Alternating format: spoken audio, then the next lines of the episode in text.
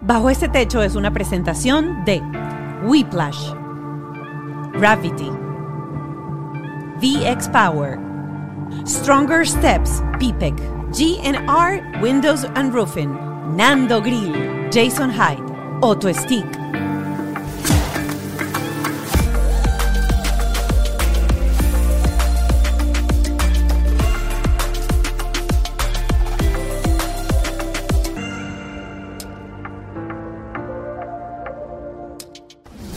¿Qué es normal?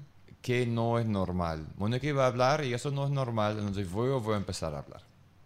Bienvenidos a Bajo este techo. Hoy tenemos un programa muy especial porque vamos a hablar de una palabra nueva que yo aprendí, que no Ajá. sabía hace otros días, que se llama... no- ¿Cómo se llama? Neurodiversidad.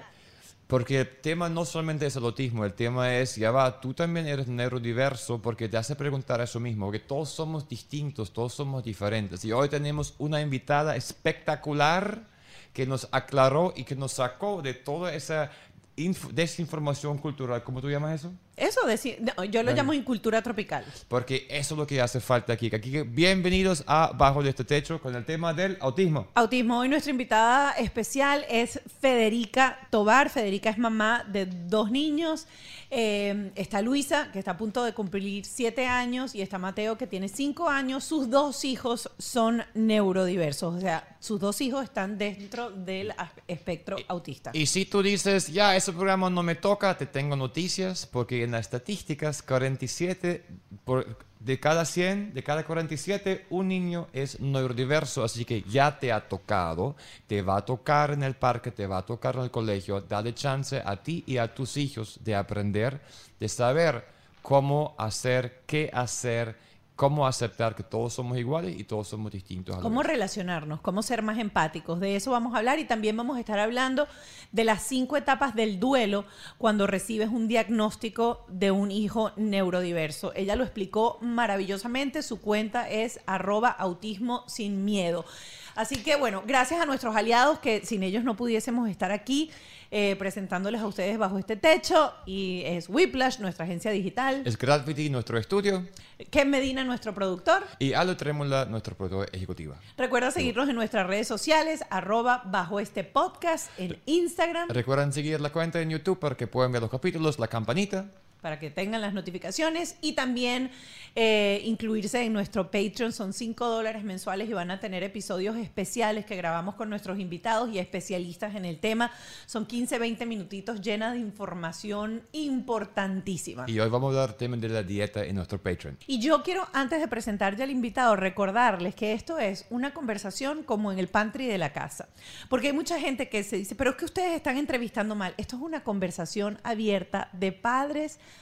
a padres para mejorar, para aprender, para llenarnos de conocimiento. dijeron- porque es que dijeron que nos, que no no, que nos Porque tú- tú interrumpimos. haces bien. Pero es que somos personas y está, queremos Claro. saber. Así que vivan, entren bajo este techo, siéntense en este pantry y piensen que estamos en una cocina hablando. Todos los interrumpimos porque estamos en una conversación. Esto no es un periodista haciéndole una entrevista a otra persona, no, relájese, entre bajo este techo, sírvase su cafecito, su té si quiere y Disfruta la entrevista con Federica Federica. Tobar.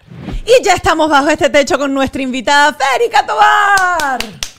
Gracias por la invitación. Qué rico tenerte aquí. Y si no han visto su Instagram, yo me pasé una hora viendo todos y quiero que vean el reel de el gurú hipócrita. Véanlo y háblanos de eso. Y no te quiero felicitarte, ese me, me encantó, me encantó todo lo que estás contando y también los chismes que estás haciendo, los chistes.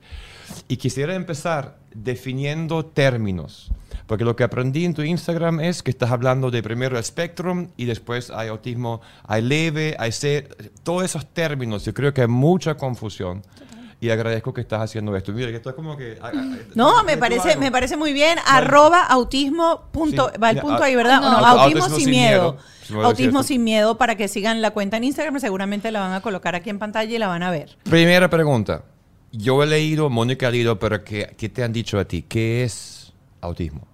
La- el autismo es una condición del neurodesarrollo que simplemente implica eh, problemas de la comunicación, eh, temas sensoriales en diferentes áreas sensoriales, la socialización Y luego simplemente la manera de, de cómo atamos esas tres, eh, em, tres o cuatro fundamentales áreas para desarrollarse neurotípicamente y simplemente hay una divergencia en el desarrollo del cerebro y hay simplemente millones de maneras de que puede ser afectado un cerebro y simplemente no está mal, sino diferente. Claro, pero quiero como, o sea, como que como si tuviese cinco años no entiendo nada. Entonces, el cerebro en algún momento se desarrolla y llega el momento que algo de ese desarrollo se va diferente. Sí. Explícanos esto. Entonces, de ahí Ok. vas a, o sea, hay partes que no se conectan y por eso después hay en la comunicación, o sea, explícame eso. Porque, Claro, claro. O sea, que ahí está el, término hace que la gente tiene susto. Sí, sí, total. Tú me dices esto y yo digo autismo, debe ser, yo no sé cómo es. Y sobre todo porque la gente, ayer, de hecho, cuando estábamos conversando ayer, mucho antes o- que- off the record, la gente, nosotros estamos como en una generación de transición, de la generación del tabú total de tener niños especiales a la generación inclusiva, a la generación de todos somos iguales, pero somos diferentes. Pero estamos en un, en un periodo como de transición. Entonces la gente a veces no entiende. Porque Claro. a menos que veas un defecto físico, Es que no la es- gente no entiende que existe diversidad. Y la palabra neurodiverso me parece brillante. Decir como que ya va, pero es como que vamos a como definir entonces qué diversidad hay al nivel neurológico. O Te sea, lo que- voy a poner. Ajá. Imagínate que la comunidad neurotípica, lo que somos nosotros tres, somos una PC. Y ellos son Mac, son Apple.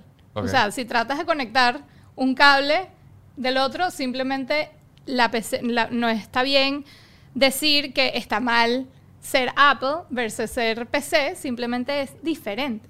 Al final tú puedes abrir un Word document, tú puedes mandar un email, abrir eh, Google Chrome, todo eso es posible, simplemente la manera, el sistema operativo es diferente. Listo. Ellos perciben Listo. diferente. Ello pero- es, o sea, simplemente el cableado Ok. natural del cerebro es diferente.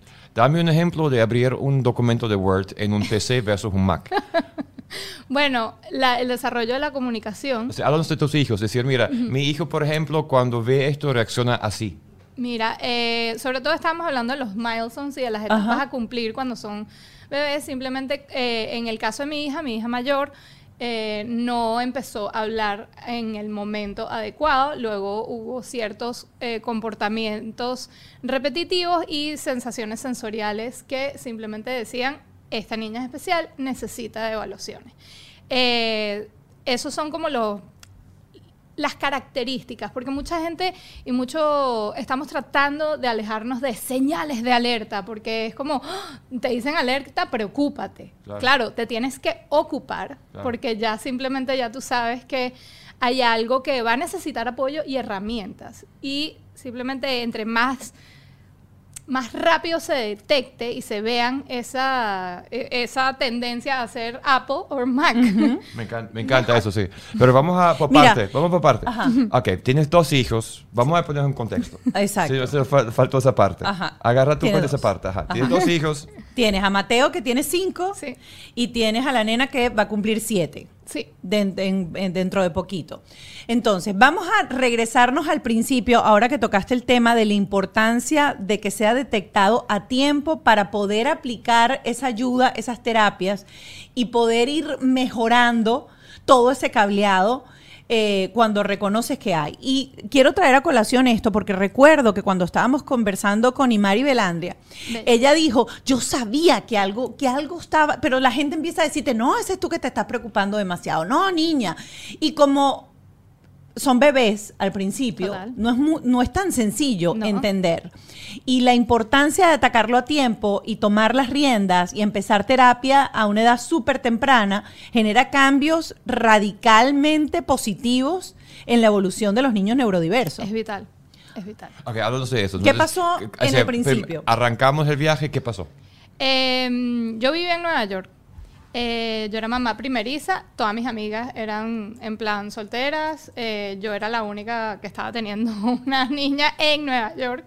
Y yo no tenía ¿sabes? el contacto con otras personas, otras familias. Simplemente yo estaba muy sola y era latina en Nueva York. Claro. Y cuando tenía que empezar a arrancar a hablar, lamentablemente yo caí con un pediatra que me dice, es porque eres bilingüe. ¿Cuántos años tenía Luisa o cuántos meses tú- tenía Luisa en ese Tenía momento? Ya, ya como a los 18 meses, como ya al año y medio, Ok. como uno empieza a hacer las, las primeras palabras. Claro, in- a nivel de intuición, era como que no me sigue el juego, no me repite. eh, fueron como pequeñas como pistas que fueron apareciendo. Es decir, tú le, tú le hablabas y uno se queda calladito supuestamente para esperar que ellos Ajá, balbuceen no de hay- regreso. Y claro, ella era muy vocal porque era Ok. como tenía su propio idioma, pero no, no lograba vocalizar y, e imitar. Eso es importantísimo al principio. Y claro, yo lo, yo lo llevé de cada, cada cierto tiempo. En ese momento yo también estaba embarazada de Mateo porque se llevan muy poco, se llevan año y medio. Y cada vez que iba como al, al, al pediatra era como que, eres eres bilingüe, eso es porque está confundida, porque la llevaste al, al daycare y, y li- Sí. simplemente como Médico lo que dicen, no- médico que no. brushing off. Right. Yeah.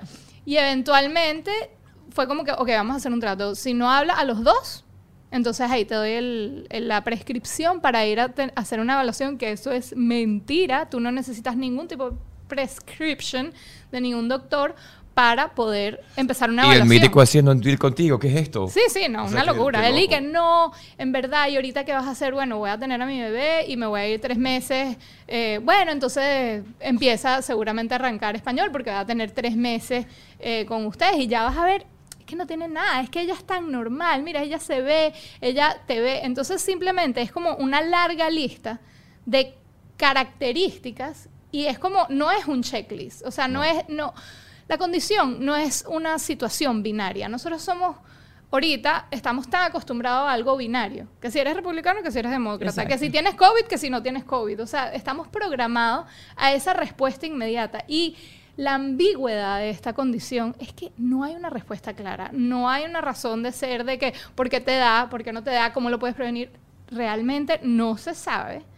Y como hay tanta ambigüedad, por eso genera tanta como que misterio y frustración, porque genuinamente es complicadísimo explicarlo y cada persona, cada ser humano eh, diagnosticado tiene su propio nivel de la condición. O sea, imaginémoslo como un tablero de DJ. Bueno, tú puedes mezclar y poner los, todos los niveles que tú quieras, un sound mixer, y es así. Fede, me parece súper bien que hayas tocado eso porque sé que en tu cuenta hay gente que incluso tiene la osadía de escribir que es que eso se lo ocasionaste tú a tus Ah, hijos. Claro que sí. Porque seguramente, no sé, comiste sushi va. en el embarazo. No, no, no, Ya, no. pero no. vamos a eso después, porque estos son la gente que ya... No, pero es importante que sí, ella pero- aclare eso para que sí. la gente también, porque O sea- mira, el grado de incultura tropical que hay afuera en la calle, porque a menos que uno pase por eso o a menos que a uno le toque vivir una circunstancia, uno se sumerge y, y se vuelve un experto y uno estudia.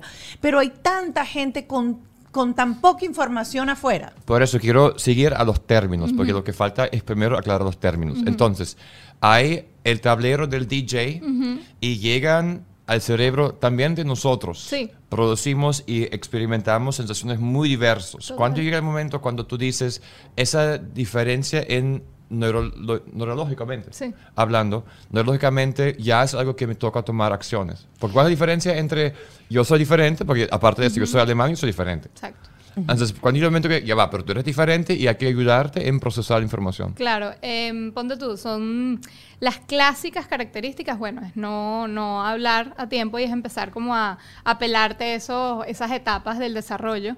Entonces, la más común es no hablar, em, regresiones del habla, porque a veces empiezan a hablar y echan para atrás y pierden todo el lenguaje aprendido, eh, conductas repetitivas, eh, situaciones sensoriales de que hay niños que no toleran tocar la arena, estar en la grama, eh, entrar a un supermercado, son crisis sensoriales y, mm, y luego... Explícame las acciones repetitivas. ¿Se producen sí, porque, porque hay, hay overwhelms, o sea, Sí. demasiada información y Sí. hacen...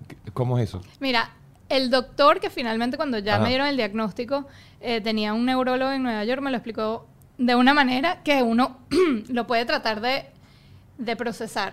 Imagínate que tú, existe la teletransportación, apa- apareces ahorita en China, está nevando, no conoces a nadie y es un ataque sensorial a los olores, los sentidos, la vista, no puedes comunicarte, estás tratando de expresar tienes frío porque estás desnudo y es un ataque, uno reaccionaría en pánico total y absoluto, porque no puedes comunicarte y en ese ataque de pánico pueden surgirte ciertas estereotipias de movimiento, de ojos que no puedes controlar genuinamente como todo ese input, como dice, del, del mundo que los rodea. Claro, en ciertos grados y niveles, pero genuinamente las estereotipias pueden ser de movimientos, eh, también de comunicación, porque se llaman las estereotipias vocales que van, la ecolalia, que uno va, los niños van repitiendo, ponte tú, no pueden decirte cuál es su nombre, cuántos años tienen, pero se saben todas las canciones de Disney porque es simplemente algo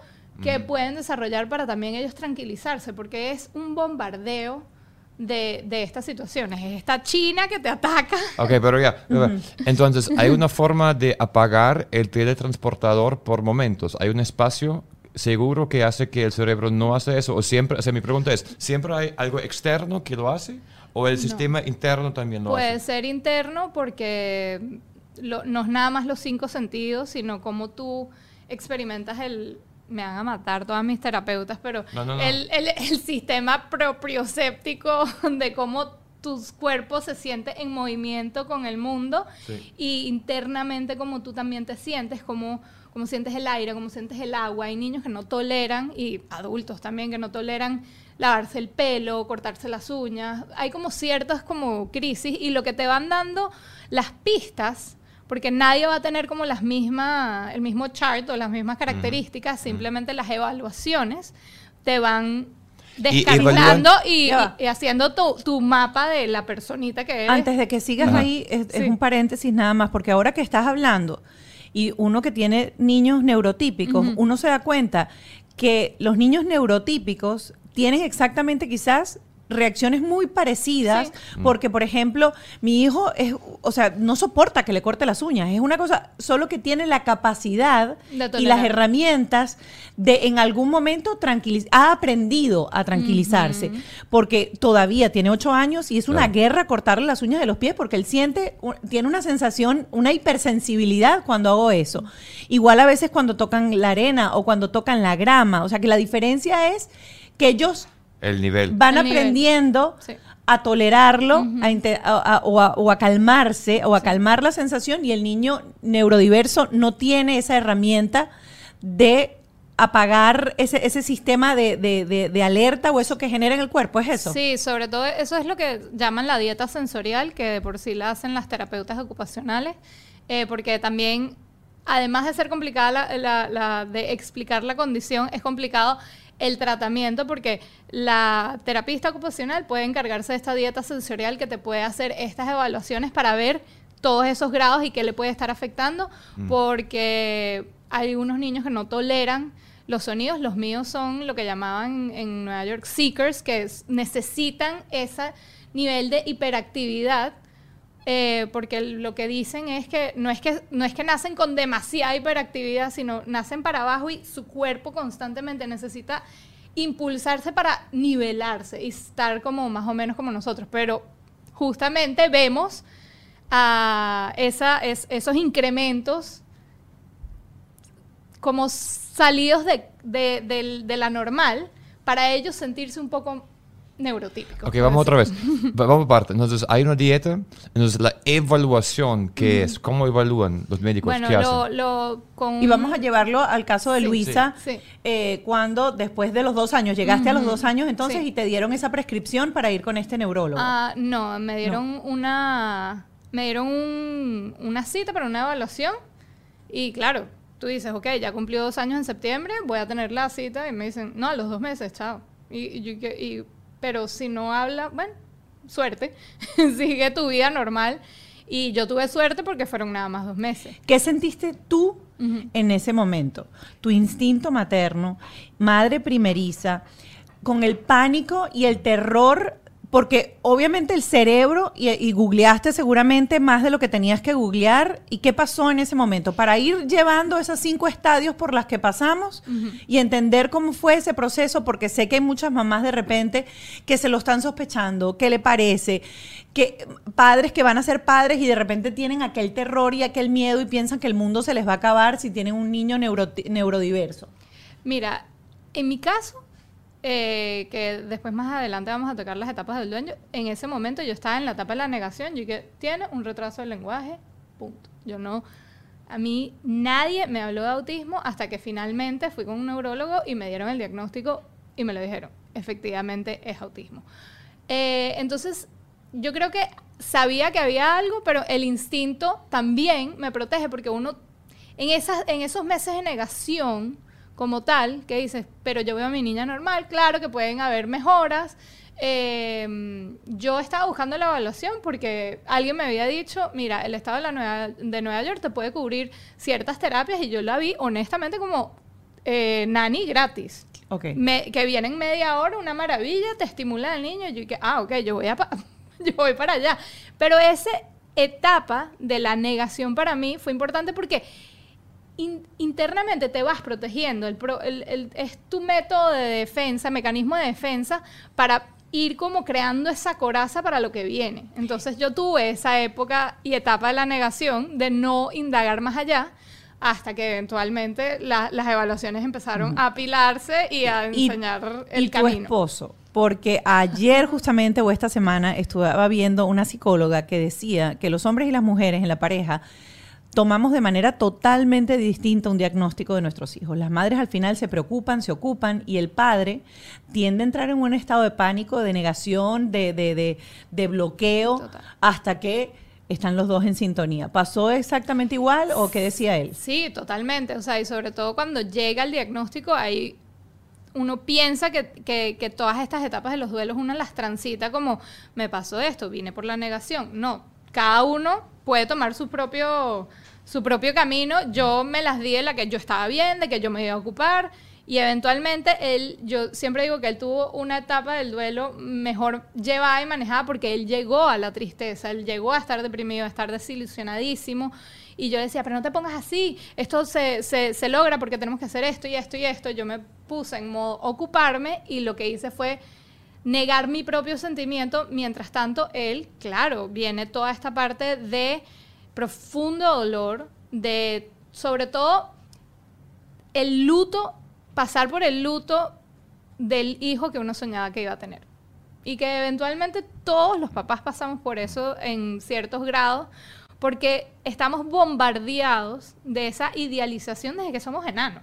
Sobre todo las mujeres. Comprarle la muñeca a la niña a los dos años. Y uno está, mi familia, nadie está a los dos años imaginándose mi niño neurodiverso que voy a tener, obviamente. Entonces, genuinamente, transitamos esos duelos, sí tuvimos que apoyarnos en un momento con couples therapy, terapia de, de- de pareja, porque genuinamente no nos estábamos entendiendo, cada uno estaba pasando su duelo y tampoco estábamos dándonos el espacio para el otro sentir y transitar su duelo como debería de ser. O sea, es, es algo totalmente individual, pero que al, al- al final tenemos que, que trabajar en junto y bueno, por suerte, eh, hoy en día somos el super team, independientemente que yo soy más como aquí en las cámaras y que hablo y que hago todo el podcast, él está más detrás de cámaras, se encarga muchísimo en las partes del seguro, y, pero además súper, súper involucrado con sus terapeutas, las terapias, pero bueno, digamos que yo soy como la, la CEO del día a día de esto. Pero vamos a al, a, entonces, fíjate, el proceso. Al hilo. Entonces, sabemos... Yo quiero preguntar sobre la dieta. La, di- vamos- la vamos dieta neuro... No, la dieta neuro... Esa era sensorial, neurosensorial. Tus hijos, ¿qué es lo que más le estimula? ¿Cuál es lo que más le causa esa reacción en el cuerpo que no saben procesar en su Mac? Eh, mira, los o sea, míos, tienes la lista. O sea, al final Sí, de la sí, evaluación sí. dicen a ti, mira, tu hijo, la arena no va, el agua no va. O sea, ¿cómo es? el mío- los míos son al, al- al- al revés. revés, Son, quieren estar todo el día metidos en el agua, quieren estar llenos de barro, todo lo que sea sensorial, como los estimula, es como éxtasis para ellos estar sucios y, y los logra calmarse al punto de que, bueno, también en pandemia, que fue algo que nos afectó a todos, eh, fue tratar de encontrar esos espacios que no podía salir en el día a día Ajá. y a implementarlo de que necesita entonces eh, saltar de saltar del sofá para el otro es esas esa hiperactividad que necesitan como drenarla. Así, no, ya va. Es que decir que me- en el Mac hay una app que es, ya va, yo no le escucho la información, necesito como más información Sí. para que el Mac funcione. Sí, es exacto, así. Exactamente, para regularse. O sea, a nosotros nos ¿Y recomiendan... los dos hijos son iguales o cuál es la diferencia? No, no, hay muchas diferencias. O sea, mi hijo menor, Mateo, es mucho más... eh, lo consideraría un autismo más leve. A mí no me gusta como clasificarlo y, y ponerlo así. Él, él comunica, tiene una habilidad de comunicar más fluida que su hermana, pero sí tiene obviamente su, su problema de comunicación, eh, de procesar información, es bastante, o sea, la parte sensorial se mete toda la boca, eh, le encanta hacer desastres con el agua, perdón, y, y- y justamente viene todo eso como para relajarse y tranquilizarse, necesita tener todo- todos estos juegos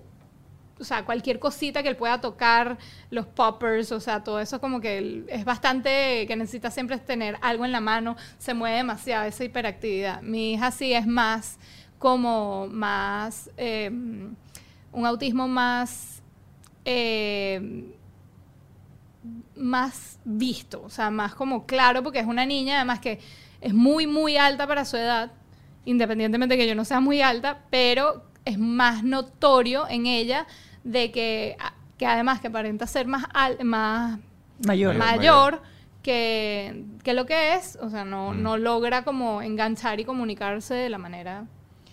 Vamos a- hablas, vamos a una- una última pregunta, Ok. estoy listo. Cuando dices, ah, en- dijiste en tu Instagram que hay leve, pero leve se refiere a la atención que requieren. Háblame de eso. Entonces, leve significa que necesita menos atención y severo significa que necesita más ayuda en procesar cosas. Cuéntanos de eso. ¿Cómo catego- cata- Sí. catagolan- cala- Categoriza. Categorizas. Eso. Em, bueno, todo el mundo en ese momento cuando te dicen leve, moderado y severo, automáticamente lo asocia a la severidad y la gravedad de la condición. Es como, lo ven como tipo cáncer, nivel 3, 4, Right. te, te fuiste. Eh, esto es la cantidad de apoyo y herramientas que necesita para tratar de nivelarse y estar como a la, a la par de su, de su baseline. neurotipo. Baseline. ¿Quién define esa lista? Cu- ¿Cuál es la diferencia de la lista? Bueno, di- las claro, claro, pero dime, evaluaciones. pero dime, dime, la diferencia entre lo leve y lo severo es que leve requiere Ok, ¿Requiere puede ser, Ajá. o sea, leve puede ser, mira, Requiere- nada más, requiere de repente nada más ir a terapia dos veces a la semana para simplemente reforzarle eh, si tiene un problema de pronunciación con el lenguaje que no se le entiende, eh, puede ser simplemente para lograr calmar sus, sus estallidos de emociones, eh, entonces bueno, puede ser que vaya Depende obviamente de cada niño y severo es alguien que sea no verbal, que no se le puede, eh, no logran comunicar para, para enseñarle a ir al baño, que es escapista, que requiere de constante atención porque simplemente no va a poder la autonomía, llamémoslo así. O sea, Sí. es el nivel de autonomía que esa esa, esa- esos diagnósticos severos. Primera vez que entendí, entendí. Qué bueno. vamos, vamos otra vez al, al, pos- al proceso porque quiero hoy, sobre todo, dejar establecidos esos cinco estadios del proceso para convertirse en un papá y en una mamá de un niño neurodiverso que sea extremadamente efectivo y que tenga todas las herramientas ya a la mano y esté en paz emocionalmente para ser el mejor aliado de su hijo o de su hija. Luego de, eh, de que el pediatra te dijo, ok, ya llegamos a los dos años, vamos entonces al terapista del lenguaje, el terapista del lenguaje, o no sé cómo fue el paso ahí, para que al finalmente vieras a un neurólogo. Bueno, fue como toda una pelea porque además, eh, lamentablemente yo caí como en una especie de hoyo negro que nada más me dieron como, ah, ok, esta es la evaluación, que en mi negación, La imagen de tu negocio es demasiado importante para dejarlo en manos de cualquiera. Porque la gente cree que es solo el logo, pero no es todo.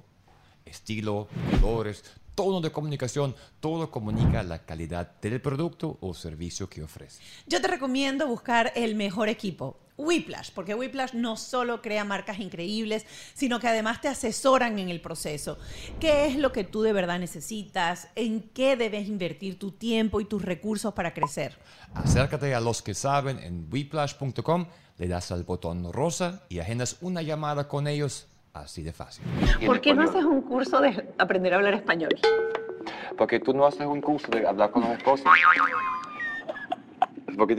Ay, qué pena, están ahí, no sabíamos Me que estaban ahí. Chao. Qué vergüenza. Ralph y yo estamos planificando cómo diseñar y cómo hacer un curso, un curso. La realidad es que con el cambio del mercado, como están haciendo las plataformas hoy en día, te hace falta un espacio fantástico donde tú puedes grabar sin mucho problema, mucho rollo. Y nosotros encontramos el espacio y es gratuito. Y aquí tenemos el equipo, tenemos la gente que nos ayudan. Y lo más importante que quiero anotar aquí es que con 90 dólares para arriba, tienes solución. No es costoso, no es complicado, sino es muy, muy, muy eficaz. Y si estás de repente como yo, que quiere hacer un curso pero no tiene ni idea de cómo hacer, por dónde empezar, cómo planificarlo, aquí también te ayudan a hacer eso. Se ponen contigo, te estructuran absolutamente todo y vas a tener el lugar incluso para hacerlo. Tu valor más grande es tu talento. Date permiso a sacar provecho de tu talento único dado de Dios. Y háblate con la gente de Gravity, www.gravity.com o arroba Gravity. Triple, vas a hacer el curso de español, www.gravity.com. Si quieres tener el cuerpo de tus sueños, mira, yo lo voy a tocar aquí porque él va a llorar. Él tiene como, ¿cuánto tienes ya haciéndolo de verdad seriamente? No, yo voy, vengo y ahora hice otra vez y tengo tres días porque voy en serio. Y esto me duele la barriga, no sabes. Estoy hablando de VX Power, que es la plataforma vibratoria que te va a ayudar a ahorrar tiempo para que logres ese cuerpo que has soñado. Miren, 10 minutos de ejercicio, ejercicio, no solamente sentarse sobre, la plataforma, se pueden convertir en una hora de gimnasio. Puedes hacer más de 200 posiciones, agarrar peso, bandas elásticas, trabajar con todo tu cuerpo. Puedes mejorar la circulación, alivias los dolores musculares, tonificas la piel, eliminas el estrés y pierdes peso ganando masa muscular. Si estás en Estados Unidos, llama al 305-290-26. Eh, 2061 y das el código Mónica y te van a dar 100 dólares de descuento. También la puedes buscar en mis favoritos de Amazon y coloca el código 10 Mónica VX. Todo eso lo tienes escrito en pantalla. Y cuando compres la máquina, te van a regalar una máquina masajeadora, que eso es sí es la cosa mejor de este mundo. Tienen envíos a todo el país. 10 minutos para ese ejercicio, lo tienes. VX Power. Tienes un niño con un diagnóstico médico que necesite atención especial. No tienes dinero para pagar una enfermera en el momento en que tú sales a trabajar. Pues quiero decirte que existe Stronger Steps. Eso es un daycare médico pediátrico que va a atender a tu hijo desde las 7 de la mañana hasta las 7 de la noche. La mejor parte es que te van a ayudar que el seguro va a cubrir todo esto y también va a cubrir el autobús, autobús para traer y llevar al niño. Reciben terapias físicas, ocupacionales, de paso se encargan de su tratamiento médico. Si no es para ti, yo sé que conoces a alguien que necesita salir a trabajar y necesita un lugar donde dejar a sus hijos y que estén atendidos. Te voy a pasar el número de teléfono para que llames, es el 305-964-5971. Haz una cita, visítalos, Stronger Tech Pipec.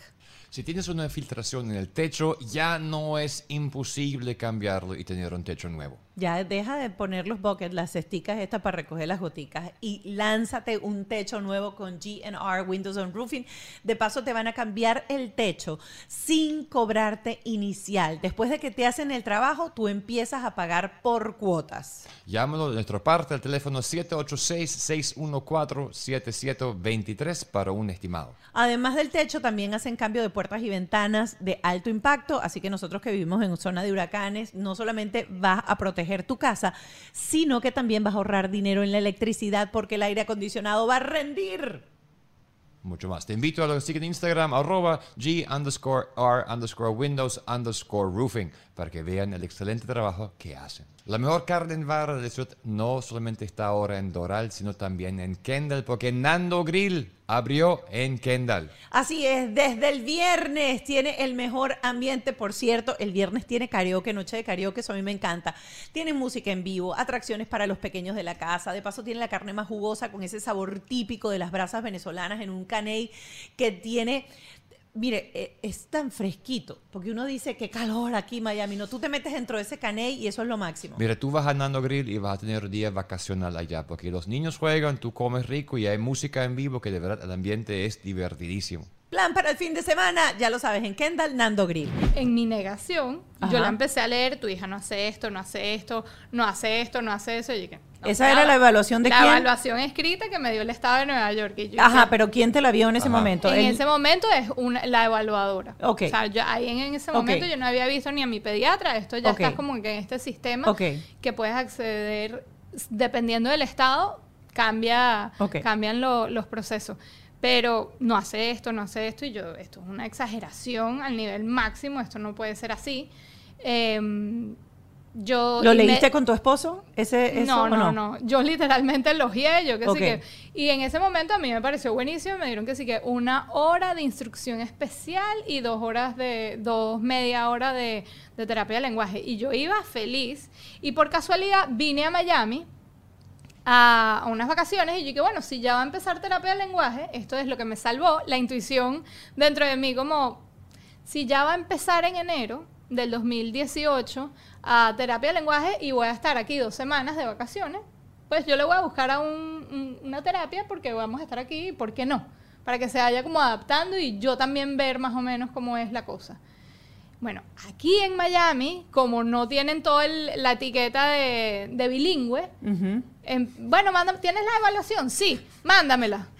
A esta no le han dicho que tiene, tiene una hija autismo, no le han Porque dicho. nunca te, di- nunca, te tocaron, nunca te mencionaron jamás. el término. O sea, y está la evaluación Ya va, y llego... Miami no es bilingüe, qué bueno. sí, no sí. somos bilingües. Sí, sí, como somos Sí, sí, bilingües. sí. Entonces aquí, Sí, sí, a diferencia, porque todo el mundo dice, Claro. ay, Nueva York, una maravilla. Justamente Miami para mí ha sido la maravilla, porque cuando llegué aquí, La la, terapeuta bilingüe dice, a esta, a esta pobre la- la- le lanzaron un paquete. te dijeron eso. O sea, Sí. paquete y, y, fueron ellas aquí guiándome y que no, creemos que tiene un problema sensorial, o sea, porque las terapeutas no te pueden dar un diagnóstico, ellas Ok. te pueden evaluar y ellas a través de insistir, era 19 de diciembre del 2017, lograron que me viera el neurólogo más alucinante aquí en Miami el día antes que él se fuera de viaje. Es decir, que ¿Cómo la lo vas a hicieron? revisar. ¿Cómo lo Miami, hicieron? y- Miami, Miami. Miami. Exacto.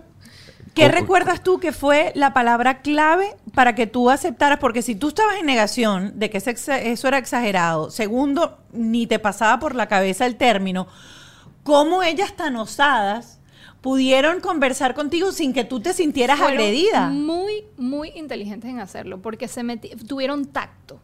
Tuvieron tacto. Y no se metieron con la parte del lenguaje, sino se metieron con esa parte sensorial. Mira, es que ella es como muy hiperactiva. Yo creo que vamos a agarrar estas evaluaciones. Yo voy a llamar a mi neurólogo porque es importantísimo. No te vayas de Miami. Yo voy a insistirle. Y tanto ella lo llamó a él que me dijo, bueno, ven a mi oficina a las cinco y media de la tarde en el hospital Ok. aquí del Jackson Memorial. Y llegamos.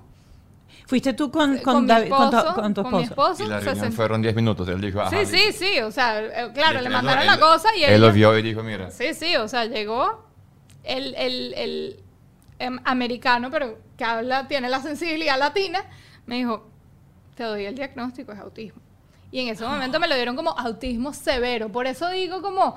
Y claro, ahí uno sale como Golpeado. golpeado y lo único que me recuerdo de ese día, claro, mi esposo lloraba y estaba, estábamos con nuestro bebé enano, pues. estábamos estaba así. chiquitico. Claro, tenía como meses, ni Ok. siquiera había cumplido el año, nosotros que ¿qué es esto? Y lo único que me acuerdo es que fue el atardecer más espectacular y yo me recuerdo que fue como que un atardecer tipo Vanilla Sky, como un Vanilla Sky y yo bueno, o sea, every chance to turn it all around, make, Right. o sea, como el, el quote de Right. la película de Vanilla Sky, every passing minute is a chance to turn it all around. Y eso fue lo único que yo le dije a mi esposo y pues arrancamos. Cuatro días antes de Navidad. Ah, ok. Los dos así mismito. Ajá, ¿y ahí yo, qué pasó? yo No, quiero, ajá. yo quiero parar en este momento porque Ajá. yo sé, yo sé Que lo que debe sentirse en ese momento tiene que ser terrible. Por eso mismo, porque se te rompe Total. el sueño de lo que tú crees que es la vida perfecta. Eh, el desconocimiento de tantas cosas, Total. dices, ¿cómo voy a hacer? El Oye, miedo que uno el tiene como pánico, mamá el pánico, de mamá. mi hija será capaz de estar en este mundo sin mí. Total. O sea, vienen muchas, muchas, Total. Y muchas además- cosas que pasan por la Y cabeza. ahí empieza el Dr. Google, que es terrible. Ay, lo peor. Porque que- entonces ahí yo, que todo lo busco por YouTube, eh, me metí y lo único que salían eran autismo severo, o sea, eran hombres adultos que eran violentos y yo veía a mi pichona que independientemente que era grande para su edad, yo decía, no puede ser. Y esto era en el 2017, esto no era como que en el pasado antiguo. Claro. Esto es reciente. Y lo bueno que ha empezado a suceder es toda esta red de apoyo, esta red de conocimientos y bueno, espacios como este que ustedes realmente están abriendo para abrir este conocimiento de que no es una sentencia y claro que hay que pasar y claro que el luto se pasó. ¿Qué pasó en ese momento? Eh, y, y quiero que hablemos de ese luto y, y empezamos ya a navegar esas etapas. ¿Cómo fue el tuyo y cómo fue el de tu esposo y cómo se fueron apoyando en el camino? Salieron de ahí, obviamente, golpeados. Golpeado, golpeado, triturado. Pero ese, ese, ese atardecer a mí, esa, esa frase de Vanilla Sky, every, every passing minute is a chance to turn it all around, o sea, como cada momento es el- la oportunidad de cambiar y voltear la panqueca, por decirlo de otro. En ese momento es como que me va a afectar, va a ser horrible, va a ser durísimo, pero esto no me va a acabar. Eso fue como mi convicción al principio. ¿Y él?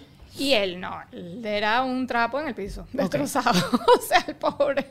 Pero, pero sí, tiene sus sentimientos muy a flor de piel en ese momento, pero justamente como yo me metí en ese, en, e- en ese modo maratón, eventualmente yo fui como sprint, o sea, yo fui a correr a mil kilómetros por hora y no me di ese espacio de, de, de ir a, a tantito, tantito y realmente como tocando lo, era, lo que era genuinamente importante dentro de mí. Entonces, claro, yo caí, fueron ocho meses después.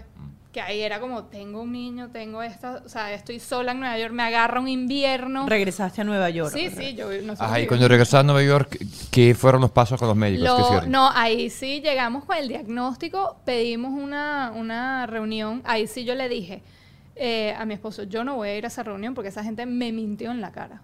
Entonces vamos a hacerlo tipo drama novelero latino. Si ellos quieren la parte latina, que nosotros somos exagerados, ahorita lo vamos a hacer, pero a la mil. Eso vendría siendo la segunda etapa, que La es la ira. No, Que es exactamente. cuando uno empieza con... total, El médico- el médico total. Y nosotros agarramos el diagnóstico, pedimos una re- reunión de emergencia. La jefa de mi esposo tenía una amiga, esas como bitchy New Yorkers, que tenía una niña con diagnóstico que se- la llevaron como advocate. Y bueno, le sacaron los ojos que nos dieron. Antes nos habían dado una hora de, de- special instruction, de instrucción especial, y una hora de speech therapy, de terapia de lenguaje em, a la semana. Salimos con 25 horas de instrucción especial, un tipo de... Y luego eran cuatro veces a la semana terapia de lenguaje. O sea, salimos con... ¿Pero a dónde fueron? ¿A la ciudad de en- Miami? no, a de la De New de- York. Sí, New York, sí, era... right. O sea, toda esta parte de... Of New York. Sí, de health- Porque por me hablaste de un señor que era neuro, neurólogo, que era ma- una maravilla. Sí. que- ¿Quién era él? Él era, él era el después, el que fue nuestro neurólogo en Nueva York. O sea, Ok. cambiamos porque yo no vivía aquí. Entonces, ahorita pero sí. del hospital de Nueva York, o sea, de un hospital allá en Nueva sí, York, sí. sí. ok. Especialista en autismo, neurodesarrollo. Y claro, ahí fue cuando eh, genuinamente esta, estas condiciones, los papás, nos tenemos que convertir en abogados y defensores. O sea, si tú quieres que esta terapia nada más te van a dar esto, tú peleas por siete veces más. Sí. Para, Para de repente Estado- nivelarlo. para nivelarlo. Es una pelea Es constante. Todo así, sí. Y hay que sacar las garras como Sí. mamá leona a proteger a los... Porque eventualmente no hay los recursos suficientes, pero tienes que abogar por tus hijos cada centímetro. Y por eso es lo, lo que a mí me frustra mucho, es que la gente se queda tan, tan sumada en ese miedo que se le olvida que toda esta parte y Mm. tú lo único que le estás robando es tiempo a tu hijo. O sea, porque a ti, para ti dice seis meses, para ti no es nada, pero para tu hijo de año y medio eso es La mitad de la vida, la mitad de la vida. Así es. O sea, le estás quitando un momento importantísimo para la neuroplasticidad del cerebro. ¿Tú sientes que esas primeras, eh, ese, ese- ese incremento en las horas de terapia empezaron a generar cambio en Luisa? ¿Qué se vio? ¿Qué se vio? Al mes empezó, a- al mes ¿Qué empezaron las primeras palabras, pues. Ok. Al mes. Que fue constancia, constancia, constancia, repetición. eh, y, y bueno, rutina. Estos niños funcionan muy bien con ciertas rutinas. Algunos al punto que son tan restringidas que no las puedes cambiar. Entonces, obviamente, necesitamos también la flexibilidad según cada, cada situación. Así que la terapia funciona Sí. muchísimo. Muchísimo. Muchísimo. O sea, es vital importancia, sobre todo lo que es terapia ocupacional y de lenguaje. ¿Qué otra cosa funciona? Porque vamos a hablar de dieta, ¿no? Eh, de eso lo O vamos sea- a hablar más adelante, pero quiero tocar el punto en qué momento, ¿ok? De el transcurso de las terapias con Luisa llega el diagnóstico de Mateo. Ah, bueno, porque ya tenía tantas... ¿Estabas tenía- allá o estabas acá? Estaba en Nueva York. Estabas Como- en Nueva York. Como tenía tantas terapeutas metidas en mi Correcto. casa que eso entraba y salían, porque Ajá. era ya 30 horas a la semana básicamente que... Y no puedo salir de porque tienes que estar ahí. Eh, entonces era... mm, Ya, ya podía ver y yo hacía demasiadas preguntas con esas terapeutas y ya uno veía, bueno, ¿cuándo es que realmente tienen que estar haciendo las primeras palabras? ¿Cuándo tienen que hacer la- las dos palabras compuestas? O sea, a mí, como dije, mi hijo decían, no, pero él, él claro que repite, él imita, entonces claro, pero él se fue por otro lado, él se fue más él por el lado de la hiperactividad y cuando ya yo lo empecé como a notar y a intuir genuinamente, entonces ahí... ahí ¿Qué notaste? dije- ¿Qué, qué conductas en Mateo? ¿Qué bueno, no- porque era, claro, lo hice muchísimo más rápido. Entonces me decían que no me lo querían evaluar. Me lo vas a evaluar, tienes que sacar las garras, no me importa, tengo una hija ya diagnosticada, este puede ser un segundo caso y si no es, es un descarte, pero me lo vas a dar. Y, y bueno, ahí fue cuando, ah, bueno, sí notamos cierto, como eh, no están dando, lo, no está desarrollando el lenguaje como se tiene que estar, su nivel de hiperactividad y estereotipas puede estar como ciertas conductas repetitivas se pueden presentar, toda esta hiperactividad y bueno, cada, cada evaluación que tiene sus propios niveles y son diferentes, pero tengo el mismo diagnóstico. Háblame de tu día a día. Es decir, ¿tiene un terapeuta 30 horas? Porque era antes de COVID, o sea, no era Zoom. Ah, no, era, esto era, 30 eh, horas no en tu casa. Sí, sí, O sea, ¿era el mismo o era otros? eran varios. Como sea, cuatro o cinco. Sí. ¿Los niños cuántas horas duermen la noche? Los míos, por, gracias a Dios, como que dormían bien, pero o sea, ¿se acuestan a qué hora la noche? eh, a las 8 ¿A las 8? y se despertan a las 6 y media. Seis y media. Sí, Porque sí. también hay un reel que dice que fin de semana a las 6, en la semana a las 8. Ah, sí, Sí, sí, así oh, son- eso así es son obvio, todos, eso es obvio. Y Eh, durante el día, ¿qué hacen día a día? Dime un día normal hoy en día. o sea, Eh, ¿Hoy en día hoy, o el- hoy en día? Hoy. Bueno, los dos van a colegios diferentes ahorita. Se paran a las 6, 6 y media, desayunan, a- llega el autobús, van... al- No, ojalá, no me, ne- me negaron el autobús, divertido. ¿Estás en Miami? Estoy en Miami. Ok. Eh, entonces tengo que dejar a mi hijo tem- más temprano, después ir al otro colegio de mi hija, porque a mi hija no la aceptaron dentro del colegio que me, que me, que me pertenece, de donde vivo, porque necesita un salón más, lo que llaman secluded. O sea, tienen un más reducido, entonces son nada más 11 niños o 12 niños. Eh, eh, a diferencia de un salón normal que son como 30. Eh, y mi hijo entró ahorita en kinder al salón de la inclusión, que son la mitad no tienen diagnóstico y la mitad tienen algún tipo de EIP, Individualized Education Plan, plan individualizado educacional. Ok. Y todas esas escuelas están pagadas por el Estado, Sí. o sea, son públicos. Sí, ¿A qué hora terminan el colegio? a la 1 y 50. Los dos. Sí, al mismo tiempo. Entonces tengo que dejar a uno en aftercare para lograr buscar al otro, para eh, tener eh, terapia de lenguaje de tres y media a cuatro y media. Luego llegan, media hora, viene una hora de terapia ocupacional a mi casa, la otra terminan a las 7, se bañan, comen, se duermen. Ok, voy a volver a agarrar el hilo, ok, eh, porque mi misión, sobre Las todo en este programa, es para que entienda el proceso, si estás empezando a vivirlo, cómo llegar a tener las herramientas que tiene Fede ahorita. Eh, vamos a unir entonces ya los dos diagnósticos, sigues en Nueva York. Tuviste, un- pasaron por un duelo exactamente igual. Tu esposo es su hijo varón de paso. Claro, claro, pero tienes un segundo duelo ahorita con el segundo sí, claro, porque diagnóstico. ya son los dos, porque antes era como que podía ser un 50-50, pues, la ruleta. Te puede tocar o no te ¿Qué puede tocar. pasó ahí? Mira, cuando me dan el diagnóstico de mi hijo es exactamente un año después. en diciembre también. En diciembre del 2018. Entonces ya vamos un diagnóstico, un año diferido.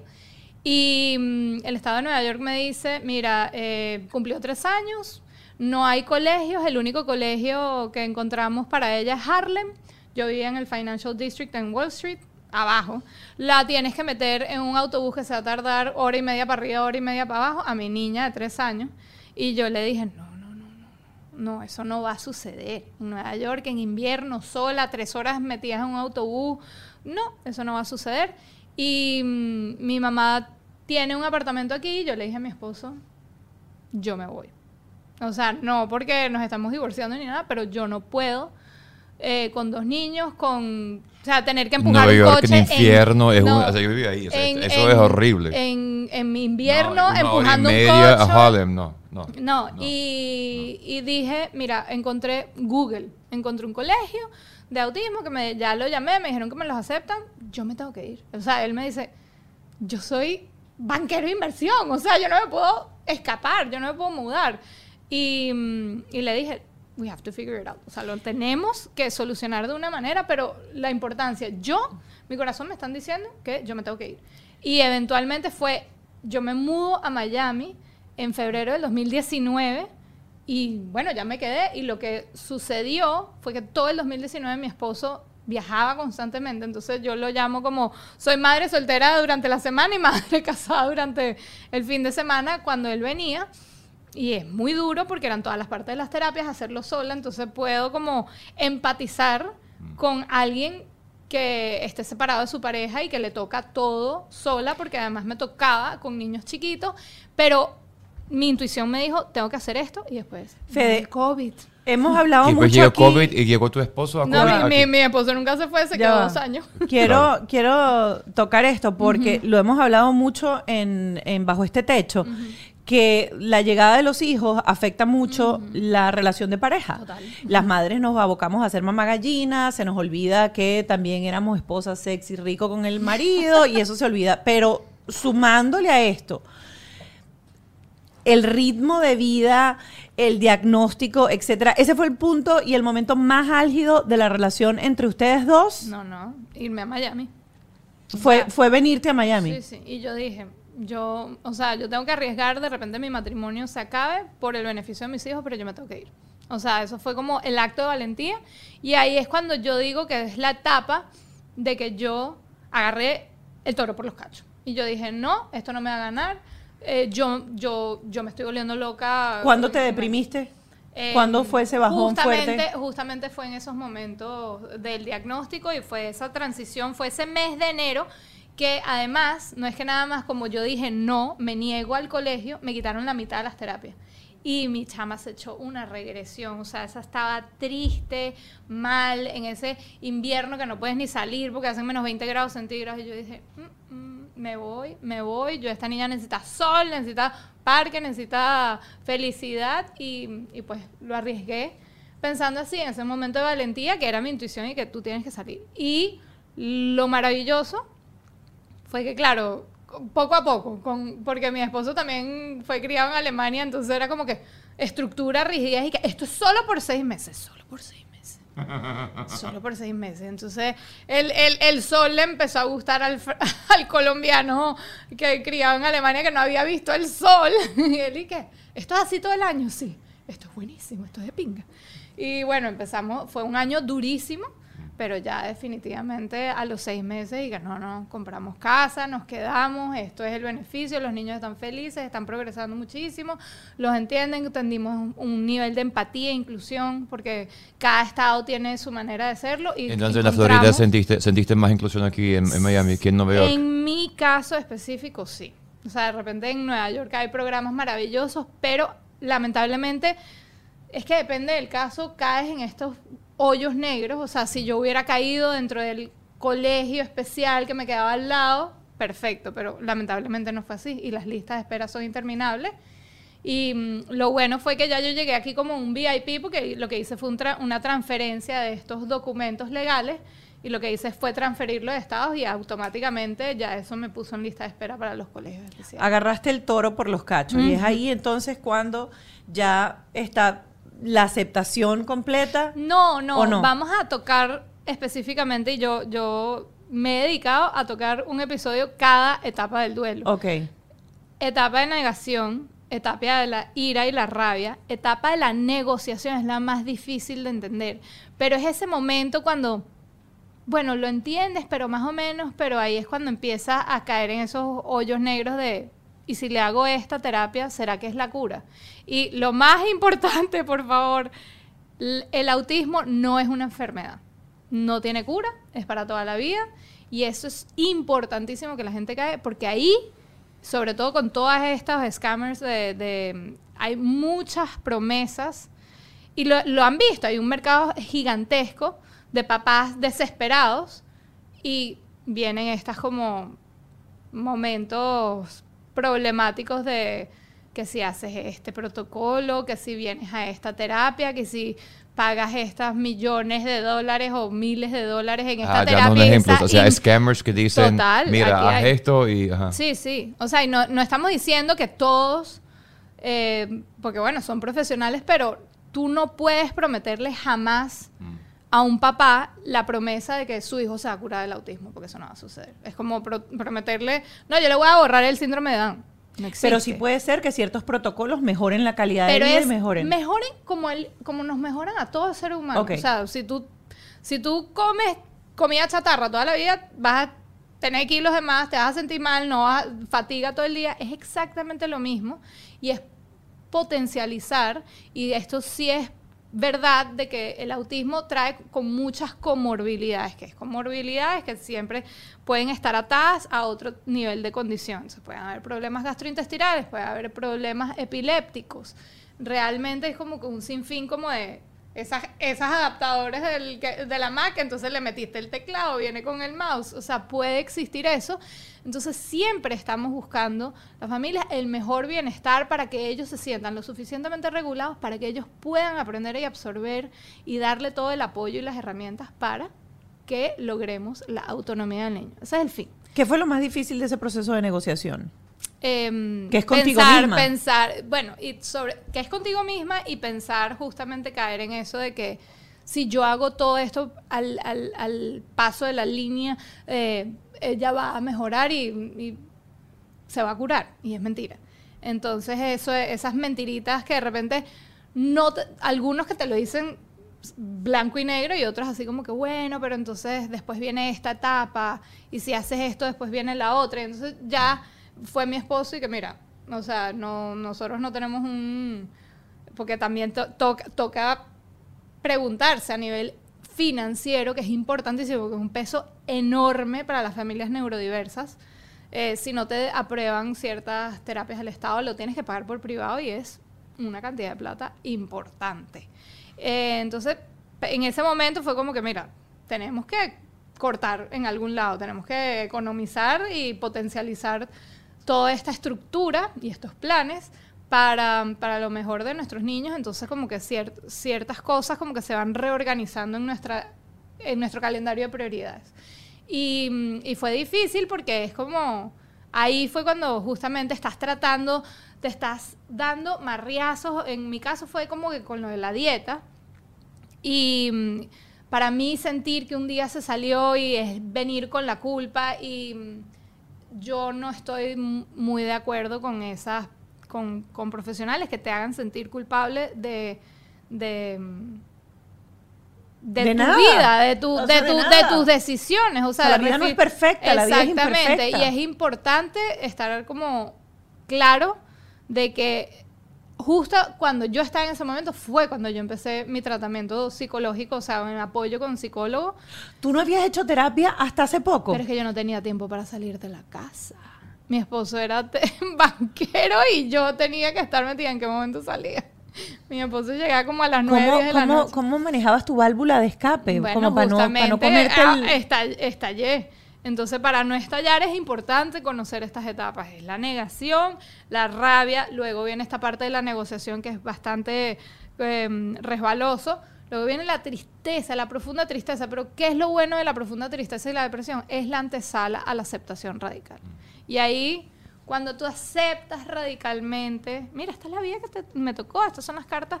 Y yo me sentí en un momento que yo me cansé de sufrir en silencio. Me cansé de la sonrisa falsa y que no, yo estoy bien, buenísimo. O sea, estallas. Y esa fue como la antesala.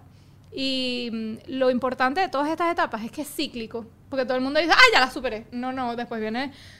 No puedes anticipar el problema que se viene a la vuelta de la esquina. Y genuinamente es tener todo eso dentro de ti, saber todos estos duelos van a ser cíclicos, de repente no van a ser lineales, como que negación, eh, de repente puedes caer directo a la ira, puedes tratar de negociar tu situación, pero cuando yo entendí el término, la aceptación radical de mi vida, que me va a tocar, me tocaron dos niños neurodiversos maravillosos, increíbles, tienen un potencial enorme con todo el apoyo que yo les he dado y van a ser unos niños, y tal cual, es como el positivismo que yo sé dentro de mí que yo les estoy dando lo mejor de mí a ellos para que sean unos adultos autónomos. En el fondo, ¿cuál es tuya y de tu esposo la mayor preocupación que existe hoy en día, después de casi siete años, eh, con tus dos hijos neurodiversos? ¿Qué es lo que más te preocupa? La falta de información y la falta de empatía de la comunidad neurotípica. Por eso yo aprecio demasiado este espacio, porque genuinamente yo ahorita tengo el Instagram y estoy haciendo estas como pequeños reels divertidos, porque yo también me cansé de sentir de que todo el mundo me veía como pobrecita. Y que qué mal le pasó. Y, mm, y yo me cansé de, este, de sufrir en silencio, de este tabú, de que no se podía hablar, de que yo no lo podía gritar, porque era como que, ay, pobrecita. Y justamente yo surgió en mí como esta parte de humor. Yo me quiero reír, yo quiero ser feliz. Yo no quiero vivir la vida que yo me imaginé, porque ya eso se acabó, el luto lo pasé y quiero que todo el mundo entienda, por lo menos en la superficie, de que esa curiosidad de saber de nuestras vidas y de abrir un poquito la puerta y enseñar un poco lo que es nuestras vidas y por lo que tenemos que pasar es importante. De que, oye, vamos a crear comunidad porque lo que necesitamos es empatía, necesitamos inclusión para que nuestros hijos, esperemos, construyan una sociedad con menos bullies, con menos tabús, con la potencializar la potencialidad de ser mejores seres humanos y crear una sociedad que no sea tan binaria y tan dividida. Fede, en acciones, ¿qué quisieras, quisiéramos nosotros, los neuronormales? Preguntar amablemente. Preguntar. Preguntar amablemente, esa es la mejor, porque no es el dar consejo, porque ahí estás rayando en el positivismo tóxico, pero, pero si él se ve tan normal, ¿qué es normal? O realmente. Ese término le- le- les, da, les hace ruido. Uno no puede decir... No, no, pues, o sea, entendemos, pero Pero déjanos, a mí me gustaría Sí, sí, que nos sí. dejara saber. El otro día estaba hablando con Sandy. Ella es mamá de una niña eh, con síndrome de Down. Sí. Y ella dice, ¿por qué alguien tiene que venirme a decirme, ay, qué linda es? Casi no parece que tuviera síndrome de Down. O sea, que me está insultando. Marica, tiene síndrome de Down, es bella porque es bella. Total. ¿Y quién dice que una niña con síndrome de Down no puede ser hermosa? no, no, Punto. Sandy- y además Sandy de Wonder Woman. Ay, no, yo increíble. la amo, la amo. Sí. Eh, Em, ¿qué, qué son esas cosas que ya tú has identificado para que la gente aprenda? Porque yo creo que si lo dejas solo con que seamos más empáticos, volvemos a estar en lo mismo y estamos como perdidos. Dime, mira, Mónica, a mí me gustaría que no me dijeran, parece esa cosa, parece casi normal. Sí. Ya eso es una, bórrelo. Eh, Sí, No es, lo diga. es lo que se llama el positivismo tóxico. Ajá. De, es cuando vamos, ayer lo hablamos, cuando, cuando estás en un velorio y te pones nervioso y felicitas a la viuda. O sea, porque estás tan nervioso porque es como, hoy en día hay tanto ruido que el silencio nos da pavor. Entonces, si no sabes qué decir, no trates de inventar algo. Pregunta amablemente, oye, no lo entiendo. Porque todo el mundo piensa, ah, bueno, también, los, lo más importante es también nosotros saber, oye, la gente tampoco lo hace de mala gana. La gente genuinamente, si uno ni siquiera sabía cuando empieza el diagnóstico y todo ese momento, entendamos de que no nos frustremos, que seamos, nos toca ser educadores de la sociedad, de genuinamente abrir las puertas y decir, mira, eh, te invito a que me preguntes, a veces, que depende obviamente de la persona, pero justamente ese silencio no es tratar de llenarlo con ruido y situaciones, y esos son estigmas aprendidos más no malintencionados. tú avisas, tú, tú, tú explicas cuando te cuando eh, entras a un parque o estás con niños, porque yo recuerdo esto y me pareció maravilloso esa familia. Estábamos en Disney en una fila para entrar, estábamos con Mark, en una fila para entrar a una atracción. Sí. Y había una familia que tenía un niño de 13, por ahí 12, 13 años. Y el niño estaba jugando, pero obviamente era un niño con autismo y autismo yo creo que bastante severo. Y su papá se acercó a nosotros que estábamos al lado y nos dijo, no se preocupen, él, él tiene autismo. Y yo recuerdo en ese momento que agarramos a Mark y le dijimos, mira, el niño tiene autismo, no sé qué, y lo, lo integramos, pero fue algo como que me dejó saber el papá de una manera tan bonita, Sí. este es mi niño, tiene eso, no se asusten, no va a pasar nada malo. Y a su vez decirle a mi hijo, con lo que siempre yo le digo a Mark, todos somos iguales, pero todos somos diferentes. Total. A veces a él le hace, le molesta algo, recuerda estar pendiente que le moleste y que no para no hacerlo, así como a ti te a veces te molestan cosas y no te gusta que te lo hagan. Pero yo recuerdo que ese, yo, yo agradecí tanto Total. en ese momento que ese papá nos dijera a nosotros, no te preocupes, mi hijo tiene autismo. Y me pasó luego otra vez en la playa con otro niño. Y me parece fenomenal, porque quizás en el principio te sientes como que, ¿qué hago? ¿Cómo actúo? ¿Cómo? Pero, pero enseguida te dice, ábrete, acepta. Te están, te están dando la posibilidad de, de, te lo estoy sirviendo en bandeja. Total. Y pongámoslo como en números. O sea, uno en 47 hoy en día tiene la posibilidad, la probabilidad a nivel de números que tenga un diagnóstico de autismo. Entonces, te va a tocar. En algún momento, o de repente ya te tocó, de repente trabajas con alguien, eh, está parte de tu familia, va a ser tu hijo, va a estudiar con tu hijo. Eventualmente, a nivel de probabilidad, te va a tocar.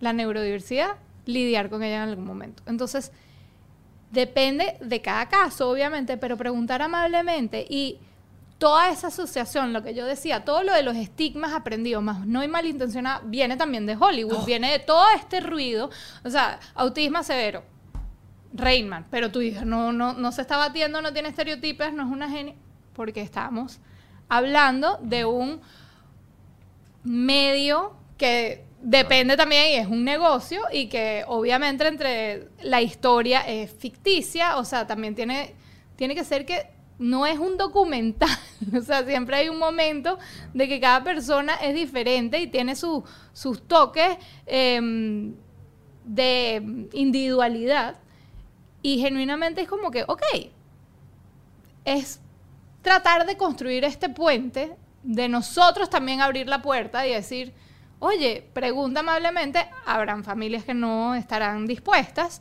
y crearle esa sensación a las familias que no saben lo que hay detrás, que le damos la bienvenida a que conozcan todo este mundo. Y genuinamente para tratar de minimizar esos estigmas y saber cómo que... Y guiarte. Yo estoy tratando de hacerlo un poco en Instagram y en el podcast. Amo tu cuenta, amo tu podcast. Y con un poquito de humor, porque también todo esto viene como que muy, muy denso.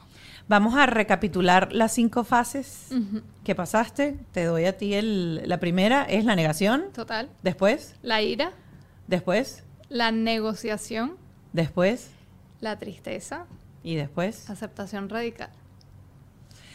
Gracias, Fede, por haber compartido, por haber abierto eh, tu casa, dejarnos entrar bajo tu techo. Y dejarnos preguntar todas, todas las preguntas que teníamos.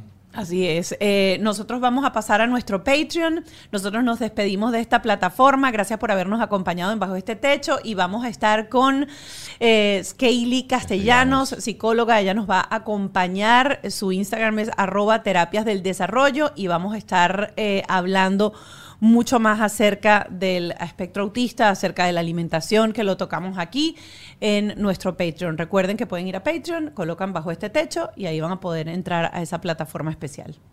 Gracias, Fede. Gracias. Gracias. por la invitación. Bajo este techo fue una presentación de Whiplash, Gravity, VX Power, Stronger Steps, PPEC, GNR Windows and Roofing, Nando Grill, Jason Hyde, Auto Stick.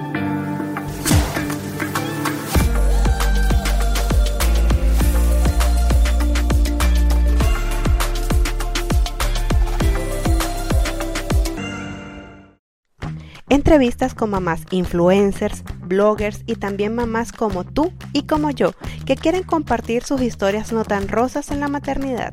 Esto es Se Regalan Hijos, un podcast con mamás y especialistas en esos temas que nos importan a las mamás y a veces no sabemos a quién acudir. Psicología, recuperación postparto y asesoría de lactancia. Definitivamente vamos a estar más conectadas que nunca en Se Regalan Hijos. Estaremos más informadas de todo lo que representa la maternidad real. Soy Sandra, mamá de tres. Escucha Se Regalan Hijos en cualquier plataforma de podcast. Okay, round two. Name something that's not boring. A laundry? Ooh, a book club. Computer solitaire, huh? Ah, sorry, we were looking for Chumba Casino. That's right. ChumbaCasino.com has over 100 casino style games. Join today and play for free for your chance to redeem some serious prizes. ChumbaCasino.com. No purchase necessary. Void where prohibited by law. 18 plus terms and conditions apply. See website for details.